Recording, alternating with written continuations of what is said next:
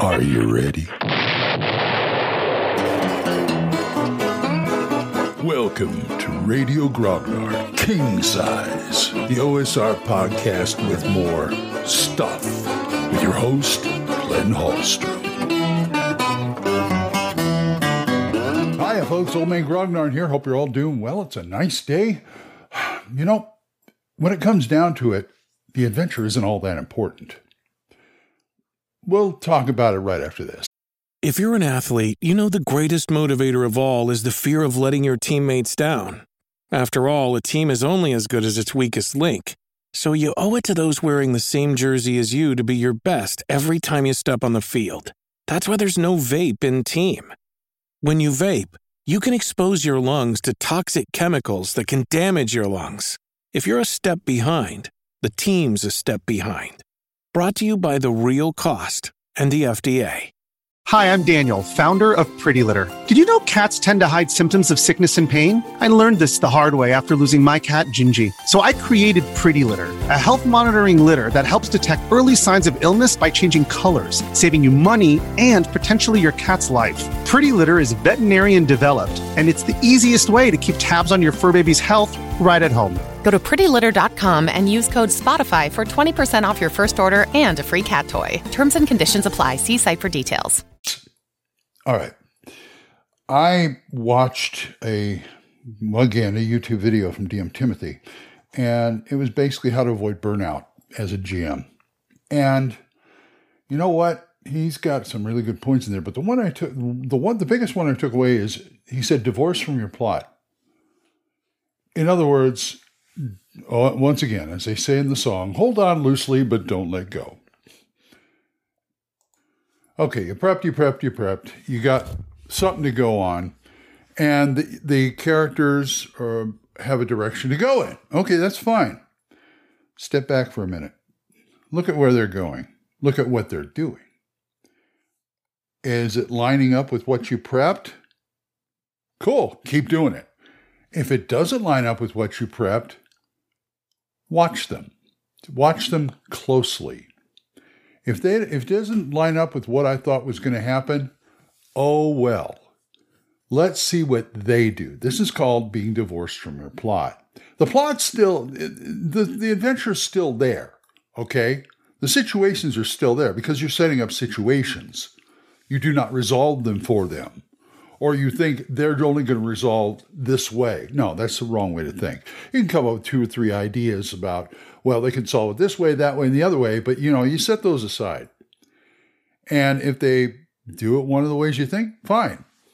It also comes down to knowing your players. If you play with them for for a, a reasonable amount of time, say three months or so, you get kind of a feel about what they're all about, and you know, but but I know that the problem, you know, say you're just starting out. Okay, prep an adventure, do the situations, and then watch. That is one of my favorite parts of this because they are writing the rest of the adventure. and now you know the rest of the adventure. No, um, but you know, like I said, people are people are always saying it. Oh, GMs are not storytellers. They have the characters have free will, the players have free will, and so, yes, they do. yes, you are absolutely right. They do. But you know what? The GM is a storyteller. You know what else is? The players are the storyteller. The group is the, telling the story.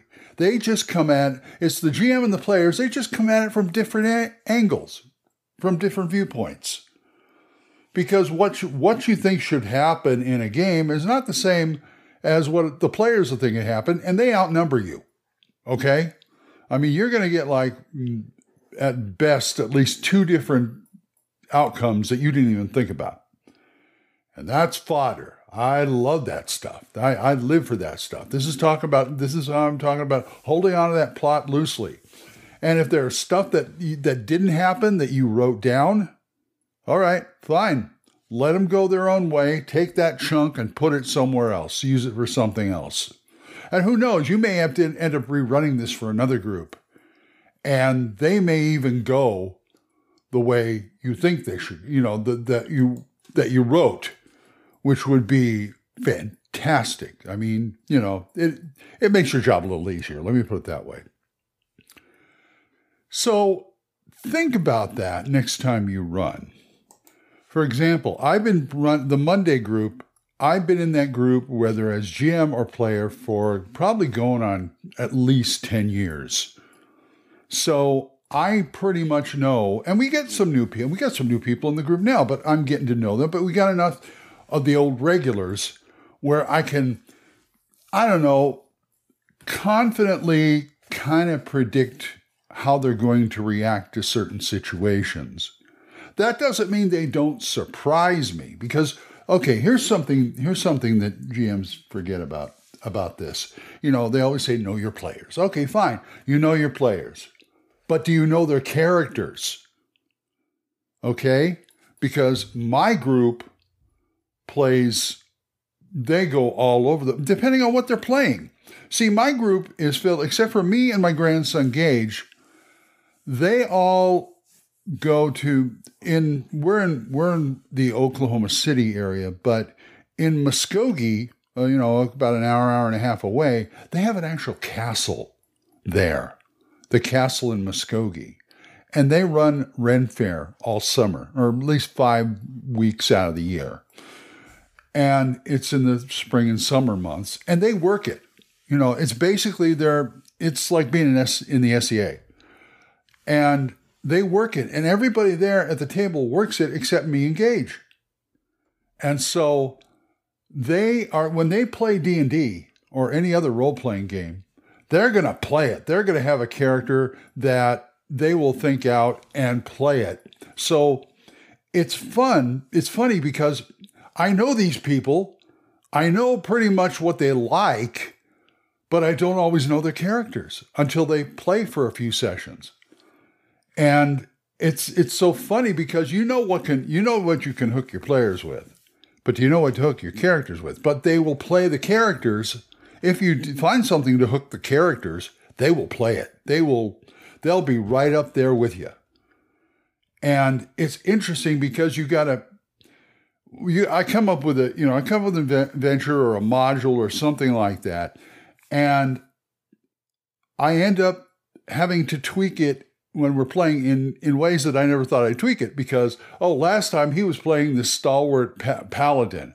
Well this time he's playing the sneaky little thief who thinks and this is what it gets me. They they can actually I'm not going to say they think differently but they have their characters think in a unique way their their unique way.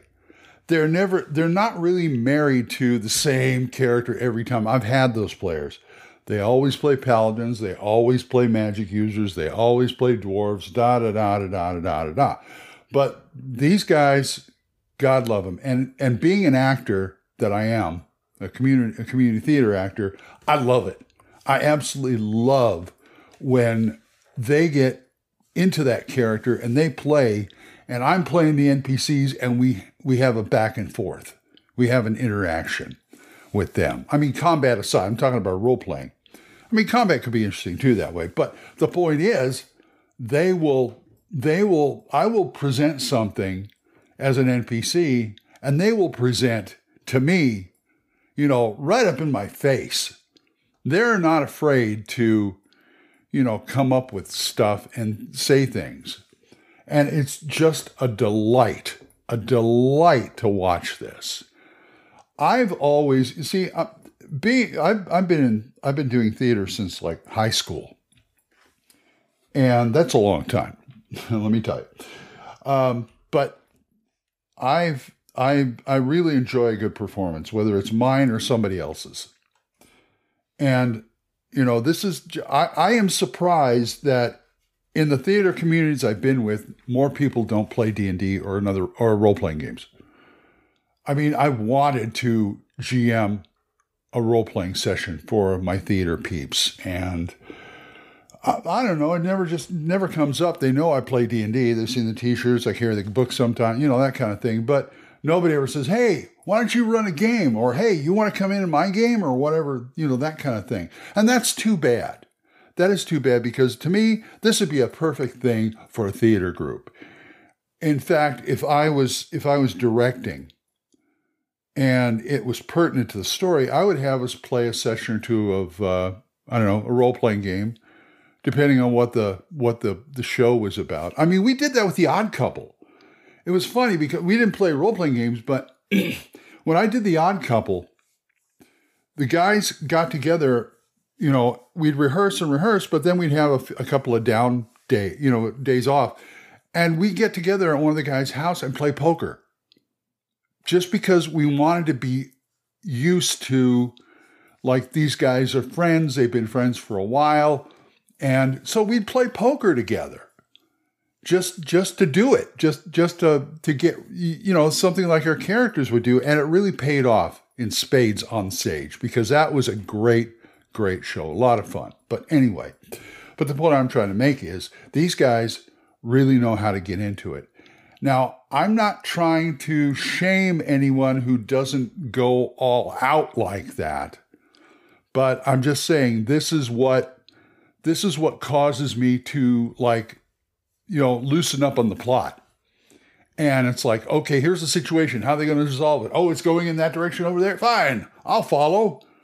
You know, we'll see what happens because that's that's the whole point of it. That's what's you know that's why I want to do hex crawls and sandboxes and stuff because okay, where are we going to go this time? We got all these plot hooks. Where are you going to take it?